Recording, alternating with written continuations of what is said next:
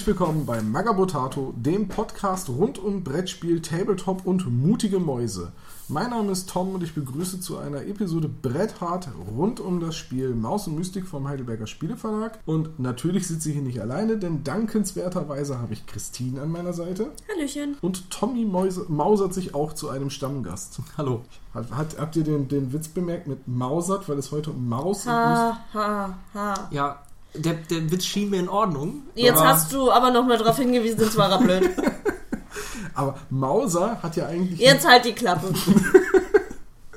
ja, gleich die richtige Stimmung gesetzt. Also wenn ihr das hier hört, kommt dieser, äh, ist es wahrscheinlich der 10. Dezember oder ihr seid zu spät auf unsere Seite gekommen. Ähm, Dann müsst ihr nachträglich zum Geburtstag deinerseits gratulieren. ja, so oder so. Ja, Ich habe das immerhin im letzten Stammtisch extra viermal gesagt. also So. Tom am 10.12. ja, heute. Ähm, also heute in, in einer Woche. Ja, während der Aufnahme. Ansonsten jedes Jahr wieder immer Ja, am 10.12.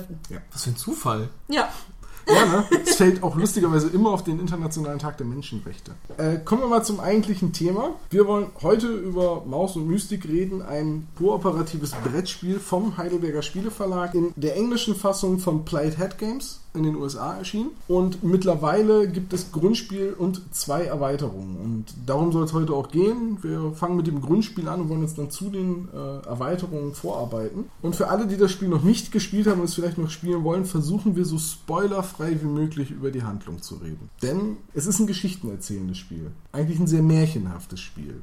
Es wird ja tatsächlich die Handlung eigentlich auch als Geschichte erzählt, wenn ich mich richtig erinnere.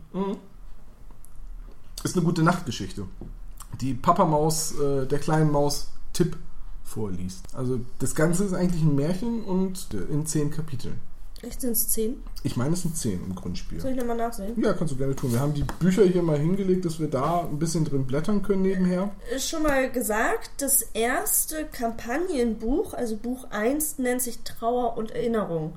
Also wenn wir über eins der Bücher sprechen, Buch 1, Trauer und Erinnerung. Ja, das ist das, das ist die Grundgeschichte, die dem Grundspiel beiliegt. Die gliedert sich, glaube ich, in zehn Abschnitte und damit. Elf. Oh, sogar in elf. Also in elf Kapitel. Das heißt, es gibt elf verschiedene Szenarien, die man im Grundspiel spielen kann. Wir sollten die Handlung vielleicht zumindest grob anreißen. Wir, wir, wir nehmen natürlich nichts vorweg, aber grob sagen kann man, dass es in der Geschichte um Prinz Colin, ein, ein Menschen geht, der sich mit seinen Kameraden in Mäuse verwandeln muss, um quasi den fiesen Häschern der neuen Ehefrau seines Vaters zu entgehen. Also erstmal in der Hinsicht so ein typisches Märchen. Ja, so. Böse Schwiegermutti. Allerdings, und das können wir eigentlich auch verraten, weil es im ersten Kapitel vorkommt, diese Verwandlung ist endgültig. Also sie machen das bewusst und sie entscheiden sich Mäuse zu werden und wissen, dass es keinen Weg zurück gibt. Naja, sie wissen bis dato kein. Man weiß ja nicht, ob vielleicht noch Buch 5, 6, 7 rauskommt, wo sie einen entsprechenden Gegenzauber suchen oder irgendwas Es dergleichen. scheint zumindest endgültig zu sein. Genau. Ja, es wäre auch ein ziemlicher sloppy Cop-Out, so la Dexter, wenn da am Ende dann auf einmal doch wieder ein Weg existiert. Das Aber das Schöne ist, man hat ja auch, ich greife ein bisschen vor, man hat ja mit den ganzen Materialien, die man mitbekommt, auch die Möglichkeit, eigene Abenteuer zu schreiben. Das stimmt. Also wenn man möchte, dass die sich zurückverwandeln, dann kann man einfach ein eigenes Abenteuer kreieren. Über die Erweiterbarkeit oder auch äh, wo, mit der eigenen Fantasie wollte ich nachher auf jeden Fall auch noch reden.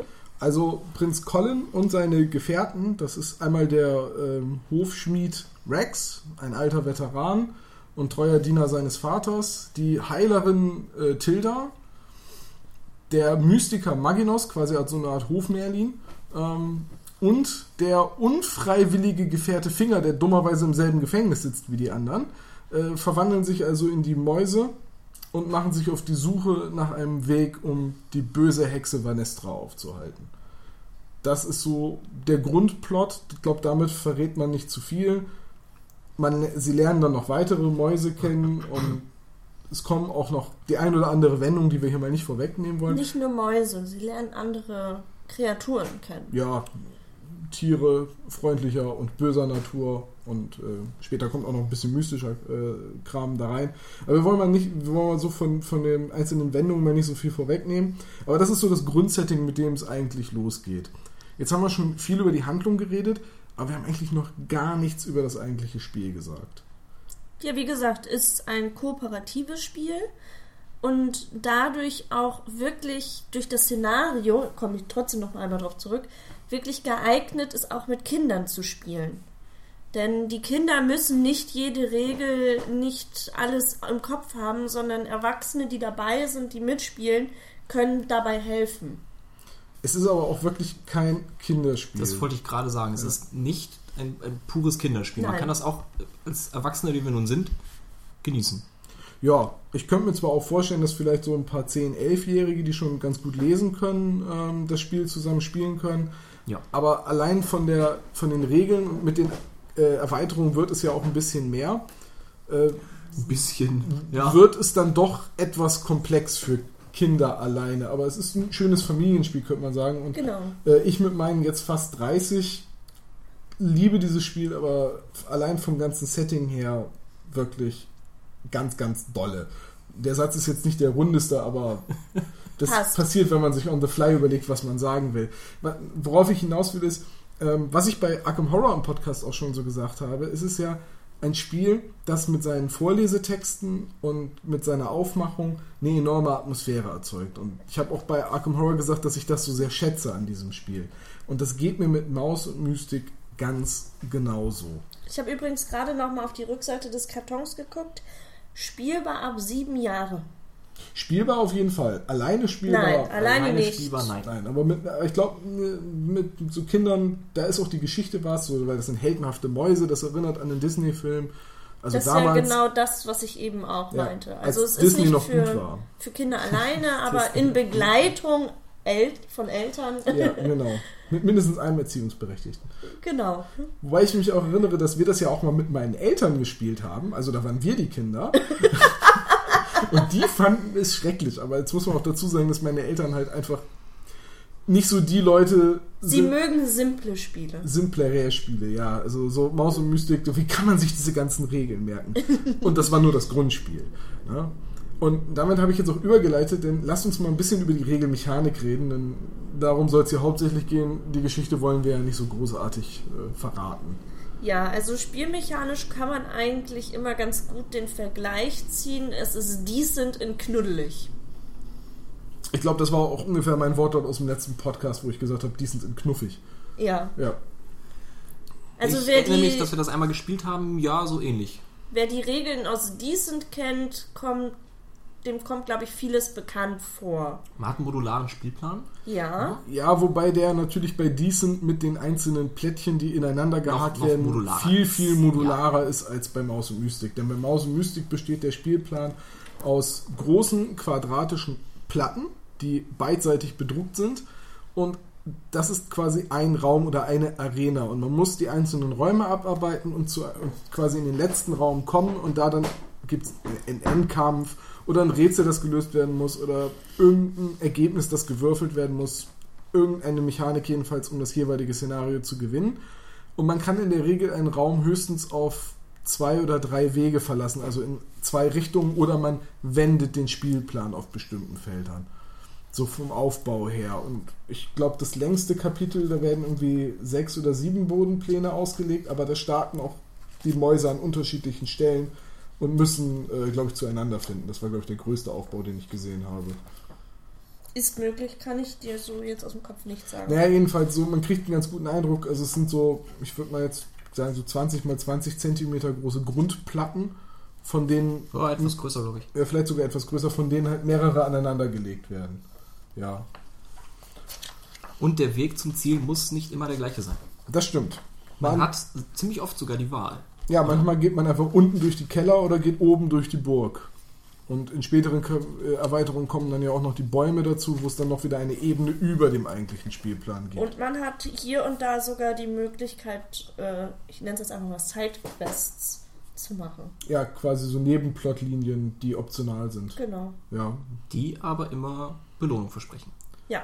meistens bringen die eine Erleichterung für den späteren Verlauf des Szenarios und Ja. manchmal sogar über das Szenario hinaus. Wenn man es als Kampagne spielt und dann halt, wenn man den und den Marker hat in Kapitel so und so, dann,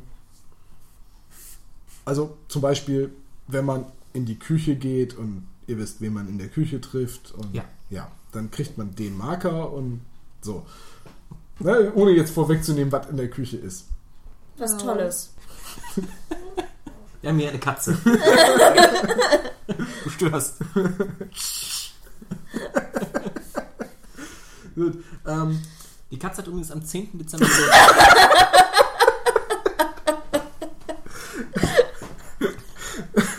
Auch Riesenzufall. ja, Riesenzufall.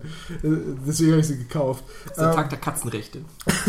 Spielmechanik ist ähnlich wie Decent. Also jeder Spieler spielt einen Charakter oder eine Maus. Aber bei so eng muss man das ja nicht mal sehen. Nee, weil wenn man, man braucht in der Regel vier Mäuse, wenn man zu dritt spielt, muss halt einer noch, oder muss halt das Team für eine vierte Maus entscheiden, was sie macht. Oder wenn man zu zweit spielt, spielt jeder zwei Mäuse. Also das Team besteht immer aus vier Mäusen. Mit allen Erweiterungen gibt es, glaube ich, jetzt mittlerweile insgesamt sechs, äh, zehn Sind das immer Charaktere. vier? Nein, es sind nicht immer Nee, im vier. letzten Kapitel sind es, glaube ich, sogar sechs. Es sind auch mal nur drei. Stimmt. Na gut, in der Regel vier. Sagen wir in der Regel Ja, vier. das ist okay. Ja, äh, insgesamt gibt es jetzt mit beiden Erweiterungen zehn verschiedene Charaktere. Ähm, in den Erzählabschnitten zwischen den Geschichten wird immer davon ausgegangen, dass quasi alle zusammen rumlaufen. Also im Grundspiel alle sechs und später dann alle zehn. Manchmal passt das dann nicht ganz mit den Charakteren, die man ausgewählt hat, aber das ist dann eben so. Man geht halt davon aus in der Geschichte, dass alle da sind. Und man agiert zusammen mit dem Gegner in einer Initiativreihenfolge. Also man kann den Raum immer erst verlassen, also erkunden heißt es im Spiel, in, in einen anderen Raum gehen, wenn man alle Gegner besiegt hat, die auf dem Feld stehen. Und also auch wieder in der Regel. Es ist halt je nach Szenario sehr abhängig. Ihr guckt beide so ungläubig. Nö. Ja, ich Ja. habe auch überlegt, ob es Ausnahmen gibt, aber wenn, da sind die selten. Ja, aber wir hatten ja, wir haben ja eben gerade erst ein Kapitel gespielt, wo, wo es zweimal einen Raum gab, wo keine Gegner waren. Das stimmt. Ja. Äh, Es gibt Ausnahmen, aber in der Regel kann man einen Raum erst erkunden, wenn man alle Gegner erledigt hat, die da stehen. Und die Gegner agieren nach bestimmten Regeln. Also zum Beispiel Nahkampfgegner versuchen immer auf kürzestem Wege in den Nahkampf zu kommen. Fernkampfgegner schießen immer auf die erste Maus in der Initiativleiste, die noch nicht angegriffen wurde. Und ja gut, mehr als Nahkampf und Fernkampf gibt es nicht, aber dann gibt es noch wieder große Gegner, die ein ganzes Feld einnehmen, die, wo man also nicht zusammen mit auf dem Feld stehen kann. Oder Ähm, die auf ganz anderem Wege angreifen. ja. Auch da Es gibt ja auch Gegner, die gar kein Feld belegen. Zum Beispiel Brody. Ja. Ja. Ohne jetzt zu erwähnen, was wer, Brody ist. Wer Brody ist, ja. Auf jeden Fall größer als so ein Höhlenfüßer. Ja. Oder auch Gegner, die gar nicht auftauchen, wie zum Beispiel die Krähe. Stimmt. Die ei- eigentlich nur durch nur Würfel eine Sonderregel ist, ja, ja. Die werden, das sind Sonderregeln, aber äh, so, sowas gibt es halt auch. Also Gegner sind wirklich abwechslungsreich. Ja, genauso wie die Szenarien an sich auch. Also kein Szenario spielt sich wie ein anderes. Sie haben alle die, das ähnliche Grundgerüst, dass man halt zu einem bestimmten Feld muss oder dass bestimmte Mäuse irgendwo hin müssen. Aber sie sind sehr, sehr abwechslungsreich in ihrem Aufbau. Und auch schon im Grundspiel unterscheiden sich die Szenarien eigentlich in ihrer Zielsetzung, auch in ihrem Aufbau sehr stark voneinander. Es ist recht abwechslungsreich. Ja, und selbst ein eigenes, äh, einzelnes Szenario ist vom Wiederspielbarkeitswert sehr hoch, meines Erachtens.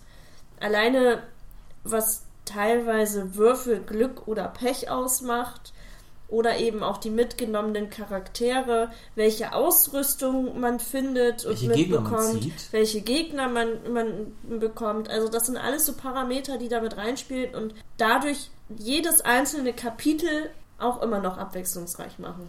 Was auch bedeutet, dass man sie eben nicht zwangsläufig als Kampagne spielen muss, sondern man kann sie auch vollkommen losgelöst voneinander spielen. Genau. Boah, wollen wir ein bisschen über die Kampfmechanik reden, wo wir eh gerade schon bei den Regeln sind? Ich, ich würde gerne einmal darüber reden, wie die Felder überhaupt aussehen. ja gut, du dann hast machen ja nur wir, gesagt, dass das Platten sind. ja, dann machen wir das, dann machen wir das erst. Ah, dann erklär doch mal. In der Regel sind diese, diese Platten aufgeteilt in einzelne Felder, die jetzt aber nicht einem strikten Hexfeldmuster oder wie Quadraten oder so folgen, sondern immer ziemlich pfiffig und auch schön gestaltet. Ähm, zum Beispiel einzelne Bodenplatten sind, die jetzt aber nicht regelmäßig auf dem Boden liegen. Steine. Steine zum Beispiel, ja genau. Einfach so grob behauene Steine, die irgendwie aneinander gelegt wurden. Oder, Waldboden, äh, genau. die Rohre in der Kanalisation, die Fliesen im Turm des Alchemisten. Was auch wieder sehr abwechslungsreich, Ja. sehr schön gestaltet. In der Regel ist auch ganz klar erkennbar, wo ein Feld aufhört und das nächste beginnt. Und die Bewegungsregel ist auch äh, relativ pfiffig, weil man sich eben frei über die Felder bewegen kann. Und zwei Felder als benachbart gelten, wenn man die Figur so stellen kann, dass die Base der Figur beide Felder berührt. Ja, da gibt es in der Regel keine Diskussion. Man guckt einfach. Genau. Ob es passt oder ob irgendwie ein Hindernis im Weg ist, wie eine Baumwurzel oder so, was halt dann doch verhindert, dass zwei Felder benachbart sind, egal wie dick die ist. In dem Fall steht das aber in den Regeln nochmal Genau. drin. Das muss man sich nicht selbst denken. Dann steht das immer in den Kapitel-Sonderregeln drin. Es wird immer nochmal erwähnt. Achtung, denkt daran, diese Felder sind nicht benachbart, weil. Oder wenn ein Abgrund irgendwie zwischen zwei Feldern ist, egal wie breit, dann gelten die auch nicht als benachbart. Also es ist immer ersichtlich und dadurch sind die Bodenpläne auch sehr abwechslungsreich und frei in ihrer Gestaltung. Und auch sehr unterschiedlich farbenfroh. Ja, doch. Aber in jedem Fall, also ich werde auf jeden Fall Bilder davon hier unter dem Podcast packen. Eigentlich gibt es da keinen Bodenplan, wo ich sage, auch den finde ich jetzt aber langweilig oder da hätten sie sich ein bisschen mehr Mühe geben können oder so, sondern die sind wirklich alle sehr, sehr schick gestaltet. Hm. Und sowieso die ganze Gestaltung des Spiels, also die Artworks, das Figurendesign, die ganzen kleinen Details, die Marker, das ist alles unglaublich äh, hübsch und sehr, sehr Und ansprechend. auch die Regelbücher. Ja. Ich glaube, die muss man nochmal besonders hervorheben. Ich habe sie jetzt selbst nicht gelesen, aber ich hatte immer den Eindruck, äh, man findet, was man sucht. Es gibt ein Glossar. Oh, ein Glossar sogar. Ja, man findet immer vergleichsweise schnell, was man sucht. Und die Sonderregeln stehen ja sowieso immer im Kapitel und man Ja. kann quasi das Kapitelbuch auch immer einfach aufgeschlagen neben dem Spiel liegen lassen und dann blättert man immer weiter und guckt, ah, jetzt sind wir in einem neuen Raum, es kommt ein neuer Erzählabschnitt, den liest dann jemand vor und dann sind die Sonderregeln, die liest man einmal vor und dann ist jedem klar, okay, hier in dem Raum müssen wir jetzt das und das machen und dann geht's weiter. Ja. Gut, haben wir über die Gestaltung der Bodenpläne geredet. Abwechslungsreich, die Feldstruktur ist ungefähr klar geworden. Es ist also halt die Zeichnung, die Gestaltung gibt quasi vor, welche Felder wo sind und was benachbart ist und auch welche Elemente es gibt. Ähm, fürs Bewegen ist es eigentlich nur wichtig, dass man halt einen gewissen Grundvorrat plus ein W6 hat. Und der W6 zeigt halt Symbole bei Maus und Mystik, die man sowohl für den Kampf als auch fürs Suchen als auch eigentlich für alles braucht. Und da sind halt auch Zahlen drauf von 1 bis 3. Die sagen mir halt, wie weit kann ich mich eigentlich bewegen. Die sagen gleichzeitig auch aus, wie weit können sich eigentlich Gegner in ihrem Zug bewegen, weil man würfelt für jeden Gegner. Und dann, wenn man sich gegenübersteht oder wenn man Fernkämpfer ist, dann kommt zur Klopperei. Und da sind die Regeln auch denkbar simpel gehalten. Jede Maus hat einen Grundangriffswert, dann gibt es Ausrüstung, die da eventuell Würfel hinzubringt. Und je nach Angriffsart würfel ich, ist es entweder gut, wenn ich Schwerter oder wenn ich Bögen würfel. Und für die Verteidigung ist es eigentlich nur wichtig, dass ich Schilde würfel. Und zwar egal, ob ich mich gegen Nahkampf oder Fernkampf verteidige. Denkbar einfach. Schnell erklärt, schnell gelernt. Ja, und auch irgendwo dann der Ansatz, dass es kindgerechte Kampfregeln sind. Das ist richtig. Ja, Eine Sache gibt's aber noch. ja Denn Mäuse lieben Käse. das stimmt. Und auf dem Würfel ist auf einer Seite auch Käse abgebildet. Und wenn man diesen würfelt im, im Kampf, dann bekommt man auch ein Käsestück. Und diese Käsestücke äh, können dann wieder ausgegeben werden, um Fähigkeiten einzusetzen. Also der wird dann gemümmelt und dann kann man irgendwas ganz Tolles dadurch machen. Ja, zum Beispiel Präzisionsschuss, dass man zusätzlich, dass man Würfel nochmal wiederholen darf. Oder äh, ein Energieschub, dass man eine zweite Aktion ausführen Andere darf. Mäuse heilen. Andere Mäuse heilen. Also ziemlich, zi- ziemlich alles, was man sich so in, in Bezug auf dieses Kampfsystem vorstellen kann. Aber immer passend zu der Rolle, die die Maus Genau. hat. Denn Ja. jede Maus kann jede Fähigkeit nutzen. Aber es gibt eine große Bandbreite an Fähigkeiten und darüber kann man die Mäuse quasi stark individualisieren. Also ähm, zum Beispiel, wenn ich jetzt den Anführer nehme, kann ich die, kann ich die Fähigkeit Befehl geben nehmen, mit der ich auf meine Bewegung verzichte, aber dann eine andere Maus nochmal agieren lassen kann, selbst wenn die schon agiert hat, also einen weiteren Angriff durchführen lassen kann, quasi in meinem Zug. Dann bin ich mehr so die unterstützende Maus oder äh, ich nehme halt sowas wie Donnerquieken oder Kampfquieken oder wie das heißt, womit meine Angriffe stärker werden. Dann bin ich mehr so die offensive Maus. Also da kann man gut zusammenspielen und auch halt auch gut individualisieren. Und wenn man genug Käse sammelt, kann man sich auch im Laufe des Spiels neue Fähigkeiten kaufen, die man, wenn man eine Kampagne spielt, auch nicht verliert. Die kann man quasi behalten. Im Gegensatz zu dem, zu, zu, dem Equipment in meisten Fällen, weil davon kann man nicht so viel mitnehmen ins nächste, in die nächste Geschichte. Aber in der Regel braucht man das auch nicht, denn Ausrüstung findet man ja ziemlich viel unterwegs. Man hat eigentlich in jedem Raum die Chance, was zu finden, wenn man es nicht verwürfelt. Er spricht aus Erfahrung. Oh ja. also es gibt eine Fähigkeit, mit der kann äh, ein Strolch, äh, ich glaube aus fünf aus sechs Fällen was finden außer er würfelt ein Käsesymbol und immer wenn ich diese Fähigkeit habe und einsetze, würfel ich Käsesymbole. Allein jetzt im letzten Kapitel ist mir das wieder dreimal passiert. Also, aber trotzdem halte ich daran fest, dass Adlerauge mit einem Sträuch eine der besten Fähigkeiten ist. Ja, du darfst den halt nur nicht spielen. ja, das stimmt. Also, das muss irgendjemand anderes machen. Ja, also Kampfregeln, denkbar simpel. Suchregeln für Equipment etc. denkbar simpel. Du wirfst einen Würfel, wenn, du ein wenn er ein Sternsymbol zeigt hast du was gefunden, ansonsten nicht.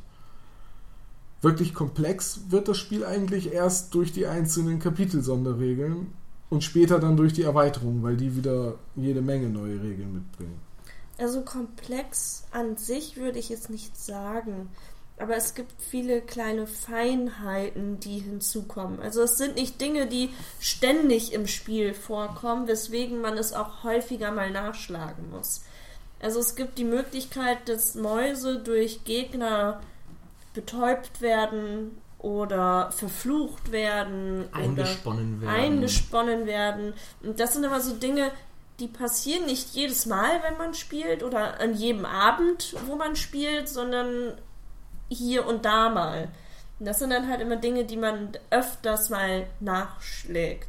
Also meines Erachtens. Ja. Weil sie nicht ganz so präsent sind. Die meisten kleinen Sonderregeln kommen ja sowieso entweder über die Charaktere selbst, die irgendwelche Fähigkeiten mitbringen, ins Spiel, dann hat man sie aber auch immer direkt vor sich und präsent, oder über die Gegenstände, die man hat. Oder die Fähigkeiten, die man hat.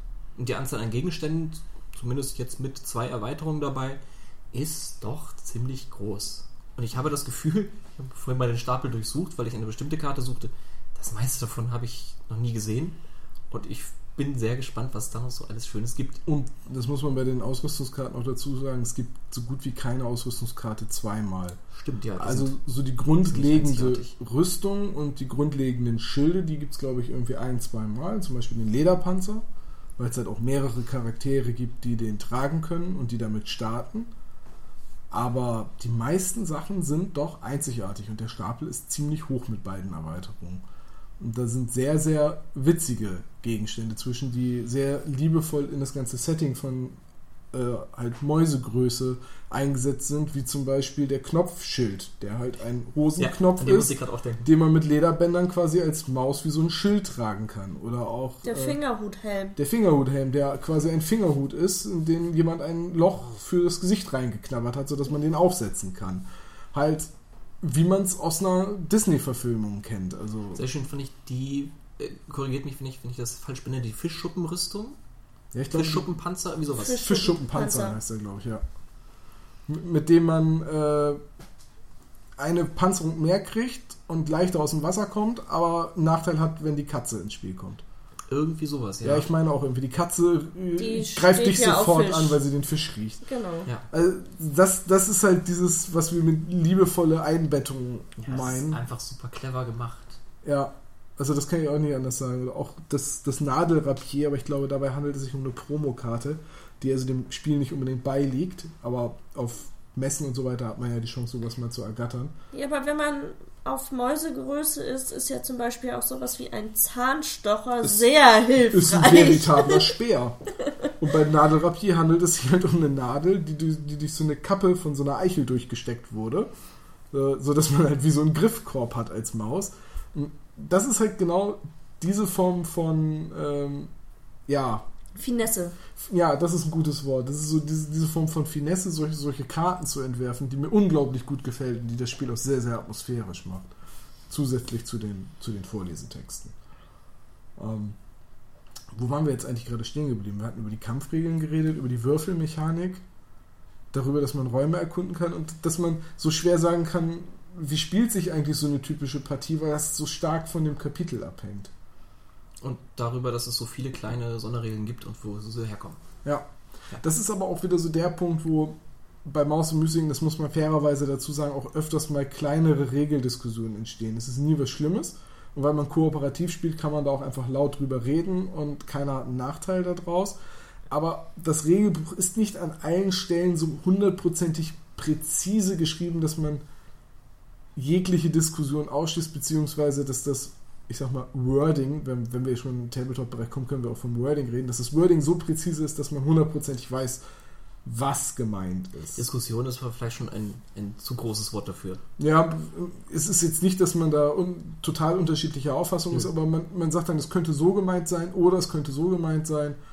Was halten wir jetzt gerade für sinnvoller? Und Was halten wir für spannender? aber das ist halt zum Beispiel so eine Sache, wo ich sage, okay, wir Erwachsenen, für uns ist das kein Problem. Wenn man das mit Kindern spielt, zusammen mit Kindern spielt, dann vielleicht die Auslegung, die das Kind hat. Ne, um, äh, Wer weiß, wie vielen Kindern diese Spitzfindigkeiten auffallen. ja, gut, wahrscheinlich nicht so vielen. Kennen, Ja. kennen allerdings auch sehr pfiffige Kinder. Ja, Insofern. Ne, zwei pfiffige Kinder sitzen dann mit dem Regelwerk da und dann wird daraus eine handfeste Diskussion. Weil da fliegen dann Lego-Steine. Aber was wir bisher noch nicht gemacht haben, und ich glaube, das können wir so langsam tun, denn wir haben so alles so ein bisschen schon mal angerissen. Wie sieht denn ein Grundzug einer Maus aus? Äh, ja, also man ist ja in einem Raum und ich gehe jetzt mal davon aus, dass in diesem Raum auch noch Gegner sind. Mhm. Dann äh, fängt eine neue Runde an und dann agiert man in der Reihenfolge, in der die kleinen Spielkarten auf der Initiativleiste liegen. Also die Karten werden gemischt am Anfang, wenn man den Raum betritt, zusammen mit den Gegnerkarten. Und dann wird die Initiative ausgelegt, an der sich per se so auch erstmal nichts mehr ändert. Außer es kommen neue Gegner dazu, die werden unten angefügt, oder es gibt Gegner, die wie Ratten immer weiter nach oben rücken in der Initiativleiste mit jeder Runde, aber per se bleibt erstmal diese Initiativrunde. Und dann fängt man an, von oben abzuarbeiten. Also der erste, die erste Maus oder der erste Gegner macht seinen Zug. Ja, aber was für Möglichkeiten hat der denn? Ich gehe jetzt mal davon aus, dass es eine Maus ist, weil Ja. Gegner haben nur die Möglichkeit zu laufen und anzugreifen. Genau, aber was haben, hat denn eine Maus für Möglichkeiten? Eine Maus hat zwei Aktionen, wovon eine Aktion laufen sein muss. Also kann sie sich bewegen und hat eine Aktion. Im Prinzip schon, aber die andere Aktion kann halt auch laufen sein, das heißt dann wuseln. Also eine Maus kann sich quasi bewegen und hat dann noch die Möglichkeit, eine Aktion zu machen oder die Möglichkeit, seine Aktion zu machen und sich dann zu bewegen. Und die Aktion, das kann halt sein, einen Gegner angreifen oder äh, wuseln oder suchen oder eine szenariobedingte Sonderaktion durchzuführen. Und das war es im Prinzip. Die, Erkunden. Erkunden ist quasi den Raum verlassen. Das geht jetzt, Genau. das geht nur, wenn keine Gegner mehr da sind. In den meisten Fällen. Mhm. Das, das ist das Schlimme. Man muss bei jeder Regel immer sagen, in den meisten Fällen, weil es bestimmt irgendein Szenario gibt, das das toppt. Wobei Erkunden eigentlich immer diese Regelung hat, dass der Raum ohne Gegner sein muss. Also Gegnerfiguren. Außer jetzt im letzten Kapitel, das wir gespielt haben. Wieso? Da waren keine Gegnerfiguren auf dem Feld. Und selbst wenn sie da gewesen wäre, hätten wir erkunden dürfen. Nein. Du meinst jetzt Plastikspielfiguren? Ja. Ja, gut, okay. Pappmarker zählen ja Nein, auch. ich spreche nicht von Markern, ich spreche von Figuren. Pappmarker zählen Da aber wird auch als sogar, Gegner. da wird sogar. Hallo? Jetzt haben wir doch eine Diskussion. Nein, aber ich möchte jetzt direkt einmal auf die neuen Regeln Geschichten aus dem Dunkelwald hinaus. Da wird sogar explizit unterschieden zwischen Markern und Figuren. Na gut, okay. Die hast du besser gelesen als ich. Da gebe ich mich dann jetzt einfach mal Da haben wir unbelesen nichts geschlagen. zu sagen. Ja, jedenfalls hat man als Maus diese Möglichkeiten. So. Ähm, suchen haben wir schon gesagt, da, da kann man einmal pro Raum kann man was finden. Das heißt, man kann so lange suchen, bis man was findet. Danach find, kann man nichts mehr finden, also braucht man auch nicht weiter suchen. Einen Würfel werfen, wenn es einen Stern zeigt, da darfst du die oberste Karte vom Suchstapel ziehen und behalten oder gegen Käse eintauschen, wenn du sie nicht haben willst. Gegner angreifen, ähm, Fernkampf brauchst du eine Sichtlinie, Nahkampf musst du auf dem benachbarten Feld oder demselben Feld stehen, dann wird einfach ein Angriff ausgeführt. Wuseln heißt eben nochmal würfeln und sich nochmal so viele Felder bewegen, wie man gewürfelt hat, plus die eigene Beweglichkeit. Und erkunden heißt halt, man muss auf einem Feld stehen, auf dem man entweder aufs Nachbarfeld wechselt oder das eigene Feld wendet. Genau, aber du hast eine Sache vergessen, das ist die Erholung. Ja, das ist, um irgendwelche Effekte abzuschütteln. Ne? Genau das kommt das. relativ selten vor, weil man relativ selten diese Effekte Aber wenn kriegt. man zum Beispiel von einer Spinne eingesponnen wird oder betäubt wurde. oder betäubt wurde, muss man eine Aktion erholen aufwenden. ja, gut. Aber ist eine Aktion. hast du vollkommen recht. So, dann hat die Maus ihren Zug gemacht und dann ist die nächste Maus oder der nächste Gegnertyp auf der Initiativleiste dran, weil das muss man dazu sagen, die Gegner, äh, wenn man jetzt zum Beispiel mehrere Ratten hat, die werden über eine Karte dargestellt und die agieren alle gleichzeitig. Also die werden zwar nacheinander abgearbeitet, aber die sind quasi in derselben Initiativphase dran. So arbeitet man sich von oben nach unten durch und dann fängt eine neue Runde an. Und wenn keine Gegner mehr da sind, dann schreitet quasi die Zeit fort. Es gibt nämlich ein, eine Käseuhr, wo immer Käse draufgelegt wird, in sechs, in sechs Felder unterteilt. Und das ist quasi die Uhr, gegen die man spielt. So dass man nicht einfach dastehen und suchen kann, bis man was gefunden hat. genau, man kann sich nicht unendlich lange Zeit lassen, denn die Uhr rückt fort, wenn keine Gegner mehr da sind. Oder wenn die Gegner Käse würfeln im Kampf. Also zum Beispiel beim Angriff oder bei der Verteidigung. Und ist das Käserad voll, kommt immer die Sonderverstärkung in einem Raum.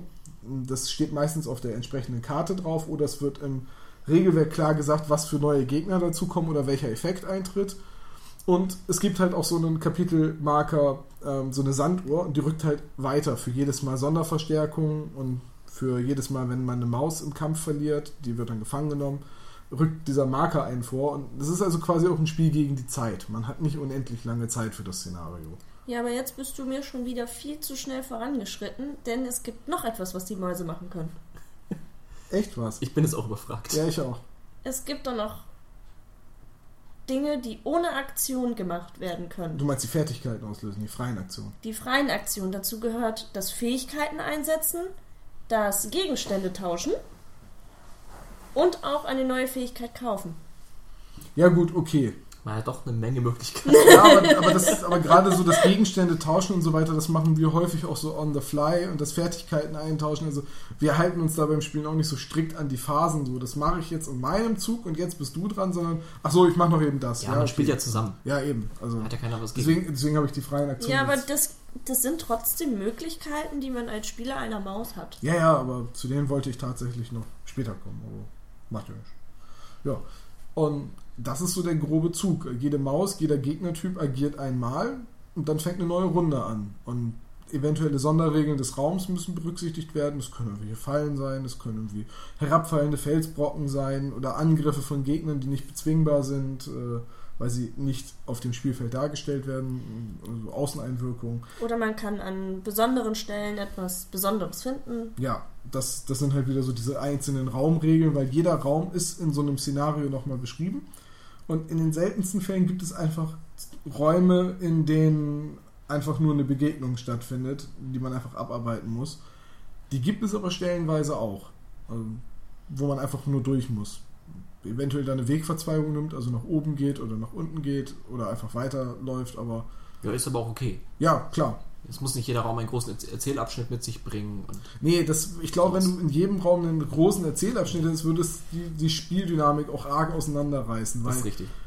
muss man dazu sagen, und damit können wir jetzt auch mal ein bisschen zu den Erzähltexten übergehen, ähm, die sind stellenweise recht lang.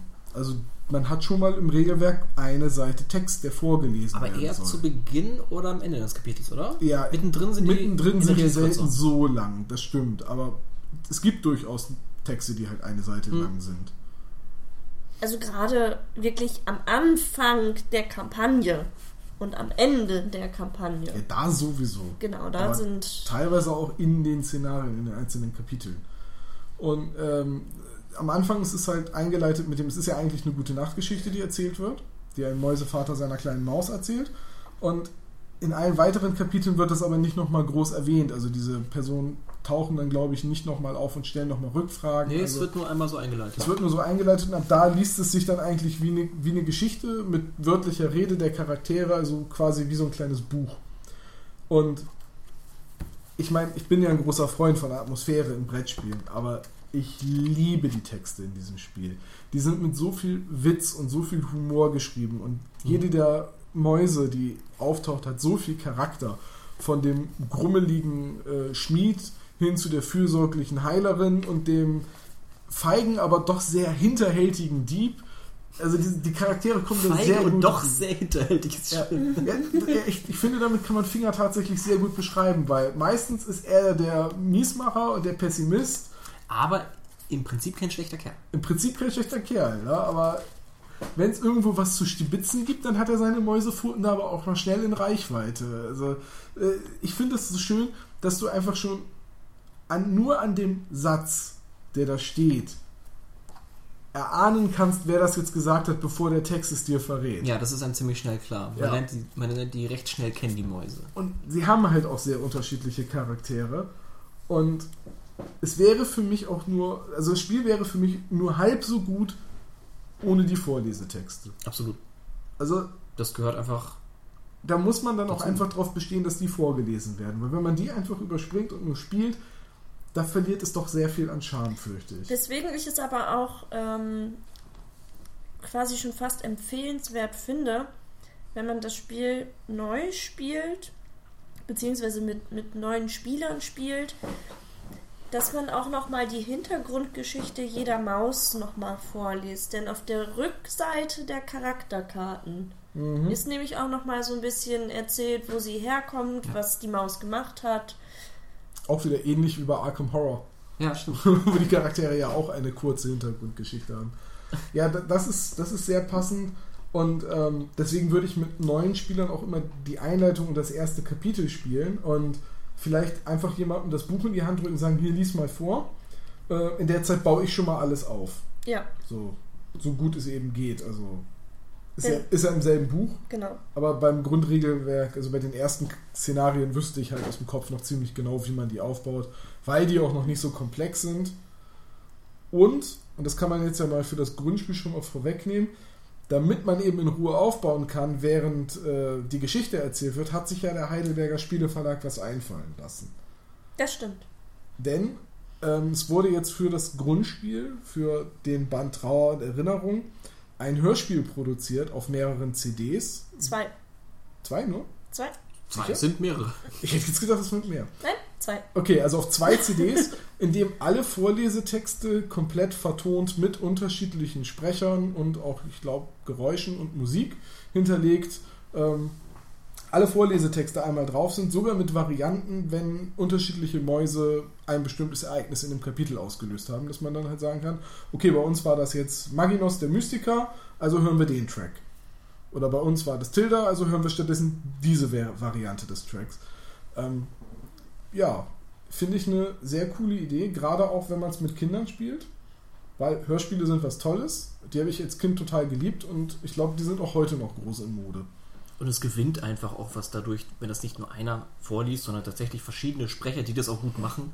Ja, Das ganze Vorlesen, das gewinnt noch mehr, noch mehr an Atmosphäre. Und wenn man, glaube ich, die ganze Kampagne so spielt, das, das hat echt was. ja. Allerdings bisher nur fürs Grundspiel. Ja. Ich glaube aber, wenn sich das, wenn sich die CD ganz gut schlägt, dann wird das auch für die Erweiterungen kommen. Also ich, ich weiß äh, halt aus offizieller Quelle vom Spieleverlag, dass die äh, Amerikaner von Playtime Games bei der Idee auch sofort gesagt haben, wollen wir auch haben. Wir wollen die CD auch auf Englisch rausbringen. Ähm, ja, reden wir kurz über die CD. Ich finde die Idee extrem gut. Ich mag auch die Gestaltung. Und die Vorlesetexte gewinnen halt dadurch, dass unterschiedliche Sprecher sie einsprechen. Ich bin nicht unbedingt mit jeder Stimmenwahl so hundertprozentig einverstanden. Das ist aber mein persönlicher Geschmack. Die finde ich nicht immer ganz so passend. Aber trotzdem ist es eine sehr coole CD. Ich meine, wir haben ja eben gerade noch ein bisschen reingehört. Seht ihr das ähnlich? Widersprecht ihr mir vehement? Nee, nee, ich möchte nicht widersprechen, dass dem einen oder anderen ähm, eine Stimme vielleicht nicht so passt, weil er sie sich anders vorgestellt hat. Wir haben es jetzt lange ohne die CD gespielt. Ja, und ich habe halt auch beim Vorlesen versucht, selber die Stimme so ein bisschen zu verstellen. Und Wenn man das von Anfang an mit der, mit der CD spielt und die Stimmen gleich kennt, ist das vielleicht anders. wahrscheinlich. Kann ich jetzt aber auch nur raten. Also ich habe halt eine ganz eigene Vorstellung, wie Finger klingt, weil es halt so mein Lieblingscharakter ist. Vielleicht bin ich deswegen da auch mit der Stimme nicht ganz so Da einverstanden. du den immer spielst und sich der Sprecher ganz anders anhört als du, muss ich da jetzt auch zweimal hinhören. Ich finde die Stimme aber. sie ist doch, ja, sie ist, gut. sie ist für den Dieb recht passend gewählt. Ja. Ich glaube, wir sollten einfach öfters mal, wenn wir das Grundspiel spielen, auch mit anderen Spielern mal wieder von vorne anfangen oder so, tatsächlich einfach die CD einlegen und für uns ein bisschen mehr reinhören. Vielleicht werden wir dann vertrauter mit den Stimmen. Ja, das, das mag sein. Ne? Aber ich, will da auch gar nicht jetzt sagen, das ist deswegen schlechtere Qualität. Es ist wirklich ein sehr, sehr hochwertig produziertes Hörspiel. Ohne das Buch, ne, also ohne das Spiel natürlich ein bisschen zusammenhangslos. Also man kann die CD ohne das Spiel nicht so richtig genießen. Ähm, Ja, das gehört halt zusammen. das gehört zusammen, es steht auch auf der CD extra nochmal drauf. Achtung, ne, ist da und dafür ausgelegt. Alleine ist das kein richtiges Hörspiel. Ähm, wie gesagt, die Sprecher sind gut, die klingen auch toll. Dass einem jetzt nicht jede Stimme gefällt, das hat man ja auch woanders. Das hat man ja auch bei Synchronisationen von Fernsehserien etc. Ich meine, ich erinnere da zum Beispiel an die deutsche Fassung von How I Met Your Mother. Fang bloß nicht damit an. Gut, lassen wir das Thema. Ich war damals schon, als im Heidelberger Forum wurde schon darüber diskutiert und wurde quasi auch schon geteasert, dass das kommen soll. Und dort hat man in der Dropbox tatsächlich die Track-Datei für, für den ersten Abschnitt äh, sogar frei zugänglich gemacht. Ich glaube, ich erlaube mir einfach mal, das hier an der Stelle reinzuschneiden, sodass ihr beim Hören jetzt einfach auch mal einen Eindruck kriegt, worüber wir gerade reden. Also jetzt. Kurz darauf erschien sein Gefährte Mieps, der winzige rubinrote Drache. Mieps war hoch über die Köpfe der Wächter geflogen und so unbemerkt durch die Gitterstäbe geschlüpft. Sanft landete er auf Maginos Hand. In seinem Maul trug er eine rabenschwarze Haarsträhne. Maginos strich Mieps über den Kopf und hielt die Haare empor. Eine Strähne von Vanestras Haupt. Sie ist unzweifelhaft ein mächtiges, magisches Wesen. Diese Strähne enthält genug Magie, dass wir uns verwandeln und so fliehen können. Aber in welches Wesen sollen wir uns verwandeln? Was auch immer wir wählen, es wird kein Zurück zur Menschenform geben. Colin und die anderen schwiegen, niedergeschlagen. Mäuse. Eine Stimme aus den Schatten. Es war Finger, der notorische Dieb. Er hatte sein Leben damit zugebracht, die Untertanen des Königs auszurauben, bis die Gendarmen ihn endlich fassten. Jetzt saß er mit ihnen in der Zelle. Von hier aus können wir in die Kanalisation fliehen. Er deutete auf ein Gitter zwischen den Bodenplatten im angrenzenden Wachraum. Dich, Strolch, hat keiner gefragt. Rex knurrte ihn an, als sie plötzlich Geräusche aus der Kammer hörten. Keine Zeit für Diskussionen! Mit seiner freien Hand machte Maginos eine Geste über Vanestras Haarsträhne und murmelte dabei Worte in einer längst vergessenen Sprache.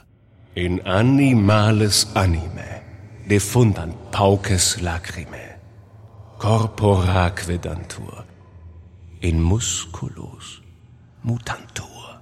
So. wir haben es jetzt nicht gehört, aber ihr werdet einen Ausschnitt gehört haben. Jetzt wisst ihr ungefähr, was wir meinen, wenn wir von Hörspiel reden. Genau, und wenn ihr das alleine schon so toll fandet, dass ihr es nochmal hören wollt, googelt einfach danach und ihr werdet es finden. Ich pack den Link hier aber auch runter. Oder so. Ja, das, das ist, das, das sagen ja eigentlich, sonst sagen immer alle Gäste im Podcast, ja, ja, Tom, packt euch den Link hier in die Beschreibung und ja. Okay, dann revidiere ich meine Aussage von eben. Tom, packt euch das schon irgendwo da unten drunter. Ja, ja, ja, es ist an der Stelle jetzt hier verlinkt. So, da, unten, rechts, weiter. Nee, weiter rechts. Da, genau, die grüne Schrift. Ja, genau. Hoffentlich vergisst du nicht, es grün zu machen. Das Nee, ist immer grün. Das macht ja unser CSS-Sheet. Also von daher. ähm, ich weiß gar nicht, wie teuer ist die CD eigentlich? Ich glaube, mit 13 Euro oder so im Handel? Ich kann es dir nicht Um sagen. den Dreh, also so 10 bis 15 Euro, die waren nicht teurer, ich weiß es gerade nicht hundertprozentig. Denn, ähm, muss man dazu sagen, wir bedanken uns an dieser Stelle schon mal beim Heidelberger Spieleverlag für das Bereitstellen der CD und der zweiten Erweiterung Geschichten aus dem Dunkelwald, über die wir gleich auch noch mal kurz reden wollen. So, Über die CD haben wir geredet. über die CD haben wir geredet, aber über die Erweiterung, wenn wir Genau. mit dem Grundspiel durch sind. Haben wir beim Grundspiel jetzt eigentlich irgendwas vergessen? Ich meine, über die Geschichte können wir nicht großartig erzählen. Wir Aber wollen die sie ist so nicht spoilern. toll. Ja, ist sie. Aber wir können sie nicht spoilen. Aber ich möchte nochmal betonen, die Geschichte ist wirklich schön. ja, ist ein schönes Märchen, ist eine schöne Geschichte. Also wer jetzt nur auf Sci-Fi und nur auf Abmetzeln steht, für den ist dieses Spiel nichts. Ja, 40k-Fans. ja, also so Gore-Tide, Bloodthirsty, Ogre of Doom Destruction kommen hier halt nicht vor. Wovon sprichst du? Keine, keine Ahnung, ich versuche ich versuch mir einen Namen auszudenken, der möglichst nach einem GW spielt. Ah, okay. Pass auf, in zwei Wochen ist es da. Ja, und dann haben, haben sie es von mir geklaut. Ja. Äh, nee, aber für, also so Blut und Gemetzel natürlich nicht. Es ist halt ein Märchen. Es ist halt auch für Kinder geschrieben. Es ist knuffig. Das Es- muss man im Hinterkopf behalten. es ist knuffig, aber trotzdem werden hier Gegner wie Ratten und Kakerlaken auch erledigt. Also da, es wird nicht explizit von Töten und Verstümmeln gesprochen, aber es, Verstümmeln schon mal gar nicht. ja, aber es wird halt auch von Erledigen. Also die Charaktere sagen auch mal, wir erledigen die. Äh, jetzt fällt mir keine Schimpfwörter, aber diese fiesen Kerle, ne? oder diese räudigen äh, Ratten. Spießgesellen, ja, irgendwie so. ne? Die Ratte, ja. Ja, aber es wird jetzt nicht gesagt, ich schneide den Die auf. Kehle auf. Ja, nee, das, sowas nicht. Aber es ist, halt eine, es ist halt eine knuffige Geschichte mit sehr liebevollen Charakteren. Kindergerecht aufgeschrieben. Ja, das, so könnte man es, glaube ich, gut zusammenfassen. Hm. Aber man weiß, was gemeint ist. Das, das sieht keiner, was, was du gerade machst. Diese abstechende Bewegung, meine ich. Ja. Ja, Ja. die sieht keiner, ich weiß. Ja. Nein, also ich glaube, ähm, im Regelwerk wird auch nur davon gesprochen, dass wenn der Gegner keine Lebenspunkte mehr hat, Oder wird er besiegt Ja. ist. besiegt oder wird vom Spielfeld genommen und Mäuse sterben nicht, sie werden gefangen genommen. Genau. Weil man sie nämlich auch wiederkriegt. Also, wenn, sobald alle Gegner besiegt sind In einem Raum. in einem Raum, kriegt man eine gefangen genommene Maus auch wieder, dass man mit ihr noch Genau. weiterspielen kann. Nur, dass sie ihr Zeug verloren hat. Und ihren Käse. Ja. Was teilweise recht bitter sein kann, wenn man Mhm. angefangen hat zu horten. Ja. Oder einfach wie du ständig Käse würfelt. Entschuldige, aber mit Maginos hat man nun mal auch die Sonderfähigkeit, dass wenn man im Angriff Käse würfelt, man für jedes Käsesymbol zwei Käse kriegt. Und wenn ich ständig zwei Käsesymbole würfel, kriege ich halt vier Käse in einem Zug. Eigentlich hat jede Maus so ein bisschen eine Regel, mit der man ungefähr, äh, mit der man leichter Käse kriegt, ne? Rex nicht. Ja, gut. Aber Colin, Der braucht den auch nicht. Colin kriegt ihn als Anführer immer, wenn er nicht der Erste ist, der in der Runde agiert, was je nach Anzahl Karten recht häufig der Fall ist. Äh, Finger bekommt immer Käse, wenn er Gegner ausschaltet. Und so weiter. Ja, es gibt Ja, Ja. fast immer eine Möglichkeit. es gibt immer irgendwie einen Weg, an Käse ranzukommen. Ähm, Ansonsten muss man den halt würfeln. Ja. Was? Das Grundspiel liegt, glaube ich, so bei 40 Euro. Je nachdem, wo man es kauft. Also 35 bis 40 Euro. Und das ist ganz schön vollgepackt. Also man kriegt mehrere Bodenpläne, man kriegt jede Menge Marker zum Ausstanzen. Man könnte meinen, das ist ein Fantasy-Flight-Spiel. Ähm, man kriegt 26 oder 27 Plastikminiaturen aus üblichem Brettspiel, Kunststoff. Das heißt, dünne Teile sind manchmal leicht verbogen, lassen sich aber relativ leicht zurückbiegen und die Figuren sind auch hübsch detailliert, sodass man sie mit unseren üblichen Werkzeugen auch gut und schnell bemalen kann. Wie viele Figuren hast du geschätzt? Ich glaube 27. 22. 22 nur? Ja. Sechs, nee, fünf Mäuse, sechs Ratten, acht Kakerlaken, eine Spinne, ein Hundertfüßer. Ja, okay. Hm. Bisschen zu viel 16 geschätzt. Gegner-Miniaturen. Ja, 6 Maus-Miniaturen. stimmt, sechs Mäuse. Ja. Äh, Soll ich noch mehr von denen? nein, nein, nein, alles gut. Also man kriegt auf jeden Fall eine Menge Material, fünf hübsch gestaltete Würfel und mit den Erweiterungen wird es einiges mehr. Also die, nächste, die erste Erweiterung bringt zwar nur zwei neue Figuren mit, aber die nächste vollwertige Erweiterung, also im Sinne von, die hat genauso einen großen Karton wie das Grundspiel, die bringt richtige Menge an Miniaturen mit. Ja, also- weiß, das sind glaube ich 30 Stück oder so. Wenn wir schon dabei sind, gehen wir zu den Ich wollte Erweiterungen, gerade noch mal Ja. zurückkommen Ja. zu den Inhalten des Grundspiels. Es sind acht doppelseitige Spielplatten. Ja, ich habe einige gesagt. Ja, ich wollte nur noch mal gesagt haben, acht, also insgesamt 16 unterschiedliche Motive. Ich Motive. finde acht sind nicht einige, sondern einige. Was ist ein Unterschied? Mit mehr Betonung auf dem Ei. Ja, Und genau. zu deinem Argument, es könnte fast von Fantasy Flight sein, es sind drei Stanzbögen. Ja, es ist, also mittlerweile habe ich auch für Maus und Mystik eine Kleinteil-Sortierkiste. Ja, Ich will nicht sagen, die braucht man auch, aber sie ist doch sehr hilfreich. Naja, sie verhindert halt diese ganzen Markerstapel am Spielfeldrand. Die, Ja, man findet schnell alles, was man sucht. sie nehmen so weniger Platz weg, also es Ja. ist durchaus eine sinnvolle Anschaffung. Gut, ähm, ich wollte noch eine Sache zu den Miniaturen sagen. Auch da packe ich natürlich Bilder unter den Podcast. Oh, von meiner Spinne, bitte. Ja, also die Miniaturen aus dem Grundspiel habe ich bis auf eine Ausnahme fertig bemalt. Bis auf zwei Ausnahmen, weil die Spinne hast ja du bemalt. In Anlehnung an eine Vogelspinnenart, die hauptsächlich in Indien vorkommt. Ja, eine Irgendwas mit P Metallica. P Metallica, genau das war's. Die hat also einen ziemlich heftigen Musikgeschmack. ähm, Und auch ein sehr heftiges, farbenfrohes Muster auf ihrem Körper. das ist blau. In unterschiedlichen Nuancen. Äh, die restlichen Figuren habe ich bemalt und ich kann so viel dazu sagen. Ähm, wie bei Brettspielen nicht unüblich, haben manche Figuren kleine Gussfehler, so kleine Nasen, ähm, die man auch schwer entfernen kann und halt auch Gussgrate. Sie lassen sich aber entfernen mit ein bisschen Mühe Und Übung. und Übung ähm, und danach kann man sie die Gu- Figuren aber gut sprühgrundieren und mit ein paar einfachen Farbschichten und ein paar Washes ganz ansehnliche Ergebnisse rausholen. Also ich glaube, ich habe so zwei, drei Nachmittage für die Figuren gebraucht. Ging relativ flott von der Hand, hat eine Menge Spaß gemacht und So viel habe ich alleine für die Spinne gebraucht. das stimmt. weil du aber auch ohne Washes arbeiten wolltest, weil du ja wolltest, dass sie matt ist und nicht glänzt und keine Vertiefung hat. Ja, es ist nun mal Fell. ja, du wolltest so kleine Haare So andeuten. flauschig. Und deswegen hast du viel gebürstet. Ja. und lange gebürstet.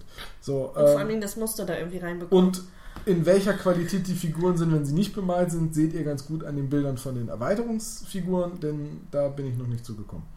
Ähm, Zu viel anderes. Ziel für 2016. Mehr malen. Das habe ich mir übrigens für 2015 auch schon vorgenommen gehabt. So, und jetzt können wir gerne zu den Erweiterungen kommen. Und da gehen wir dann jetzt vom Grundband Trauer und Erinnerung weg und gehen über zur Geschichte Herz des Glirren. Genau. Also im Gegensatz zu äh, Trauer und Erinnerung, was so von den Gegnern doch sehr bodenständig ist, würde ich mal sagen. Also wenn man mal in den Keller kriecht oder auf den Dachboden, dann wird man die meisten davon auch so vorfinden. Ratten Ich habe hab keine Ratten im Keller. Und um Dachboden. Aber jetzt muss man dazu sagen, Aber du hast weder im Keller noch, noch ein Dach. Das ist richtig. Aber selbst wenn ich keinen Keller oder Dachboden hätte, hätte ich da keine Ratten. Na gut, dann gehen wir halt in ein altes Schloss und gehen da in den Keller oder auf den Dachboden. Das ist okay. Okay, Ja. gut. So findet man dann doch in Herz des Glörm ein wenig andere Gegnertypen. Ja, denn in Glurm taucht ein neuer Widersacher auf, der aber eine gemeinsame Vergangenheit mit dem Mystiker Maginos hat. Und man könnte sagen, die Geschichte wird ein bisschen düsterer. Es, es tauchen Untote auf und äh, willenlose Ratten, also quasi die Sklaven des Widersachers, des Bösewichts. Und das ganze Schloss ist halt auch etwas düsterer. Wobei wir natürlich immer noch mit den gleichen Bodenplänen spielen, mit den gleichen Ja, mit den Gegnerfiguren. gleichen Figuren. Das heißt, rein optisch ändert sich da nichts. Aber es gibt so Marker, die man halt unter eine Ratte oder so legt, um zu zeigen, das ist jetzt nicht eine normale Ratte, sondern das ist jetzt eine eine Schattenratte. Schattenratte sowas. oder eine willenlose Ratte oder Ja. Wiedergängerratte oder weiß nicht, was gibt's noch? Zombie-Ratten, keine Ahnung. Also hier kommt die Atmosphäre wieder äh, Ja. durch das, was erzählt wird. Ja. Durch das ganze Setting. Ja, ja. Und auch durch die Abbildung aus dem Kampagnenheft wird, Mhm. Sind auch noch mal einige äh, Zeichnungen und Skizzen, Bilder, würde ich mal teilweise sagen, mit drin. Und ich weiß gar nicht, äh, die Erweiterung liegt, glaube ich, preislich bei ungefähr 20 Euro und liefert einem nochmal, ich glaube, sechs oder sieben neue Szenarien, die alle mehrseitig sind, also sechs Szenarien plus Epilog. Ähm, und auch hier gilt wieder von denen, die ich schon gespielt habe, die haben einen hohen Wiederspielwert und eine hübsch erzählte Geschichte. Und äh, ich will jetzt gerade nicht das Ende lesen, weil Wir das selber noch nicht gespielt haben. Genau. Äh, Also, das, das, da lege ich bei Maus und Mystik wirklich sehr großen Wert drauf, dass man halt die Geschichte auch erst liest, wenn man sie spielt. Und dass man sie auch auf jeden Fall liest, wenn man spielt, selbst wenn ich sie zum wiederholten Male spiele, dass man sie nochmal liest, weil das gehört irgendwie bei diesem Spiel dazu. Ja. Die Geschichte ist einfach auch, auch die Geschichte jetzt in der ersten Erweiterung, auch in der zweiten Erweiterung, ist jetzt schon wieder so gut und so gut geschrieben, dass ich wissen will, wie es weitergeht. Und dass ich jedes Mal dabei sein will, wenn ihr spielt. Ja, ja, weil ich auch nichts verpassen will, weil ich wissen will, wie es weitergeht. ja. Nicht, nicht im übernächsten Kapitel, sondern im nächsten. Das schafft das Spiel wirklich gut. Ähm, vom Umfang her bringt Herz des Glirm, wie wir schon gesagt haben, halt keine neuen Bodenpläne mit. Ist halt auch nur eine kleine Erweiterung. Aber halt sechs neue Szenarien, jede Menge neue Karten, jede Menge neue Sonderregeln und auch zusätzliche Marker. Eine weitere neue Maus, also einen neuen Protagonisten und halt auch einen Antagonisten und die passende Figur dazu. vom Umfang her finde ich für den Preis Voll okay. super. Also Ja. mehr als voll okay. Und natürlich auch Voll okay. Voll okay. Neu- Betone mehr auf dem voll. genau. und natürlich halt auch neue Such- und Fähigkeitskarten, die Ja. kommen auch noch hinzu. Und ich weiß nicht, ob ich da jetzt ein wenig spoil. Also ich sag mal einfach Spoiler-Alarm. Finger in die Ohren stecken. Finger in die raus. Ohren. Wenn ich wir sage, meine ich, meine ich Tom. Ja, ja. ich piep das. Das kam beim letzten Mal so gut an im Podcast. Man trifft auf Nacktschnecken, oh, die sind so gut. mit die Die man sind so gut. und, und das werden befreundete Nack- Nacktschnecken. Das wären quasi Haustiere. Genau. Weil die sind so gut. Dass man mit Nacktschnecken so viel Spaß haben kann. Ja, weil, weil man trifft diese Nacktschnecken und die heißen dann einfach mal Zentimeter. Das ist so gut. Das ist so hammergut. Ja, die Nacktschnecken sind wirklich, die, die waren großartig. Vor allem haben wir die halt in einer anderen Reihenfolge gehabt und hatten diese Silben auf den Namenskärtchen leicht anders geschrieben. Herr, gibt das irgendein Wort? Und ich habe die da genau so im Karton, die, die Marker liegen und denke mir so, Zentimeter. Was? Sie lagen genau original so durcheinander gewurstelt zwischen den anderen Markern. Aber das ist, das ist halt das, äh, was ich meine, wenn ich sage, es sind halt so liebevolle Details, es ist so Ja. liebevoll eingebettet und ist halt auch eine schöne Bereicherung, dass man jetzt halt auch diese Haustiere hat, die einem halt äh, einen Bonus geben, beziehungsweise die man auch auf Gegner hetzen kann. Ja. Ja, man kann die Schnecken auf Gegner hetzen. Und man schleppt sie mit sich, indem sie an einem kleben. ja, die, halt- wenn man, dann sind sie nämlich schneller, weil sie sich dann an einem festsaugen und dann nimmt man sie mit. Es ist einfach total gut. Ähm, ja, und mehr kann man fast zur ersten Erweiterung auch nicht sagen. Sie ist halt eine komplett neue Geschichte mit einem Anfang und einem Ende. Äh, man kann sie losgelöst vom Grundspiel spielen und auch genießen. Sie fühlt sich aber auch gut an.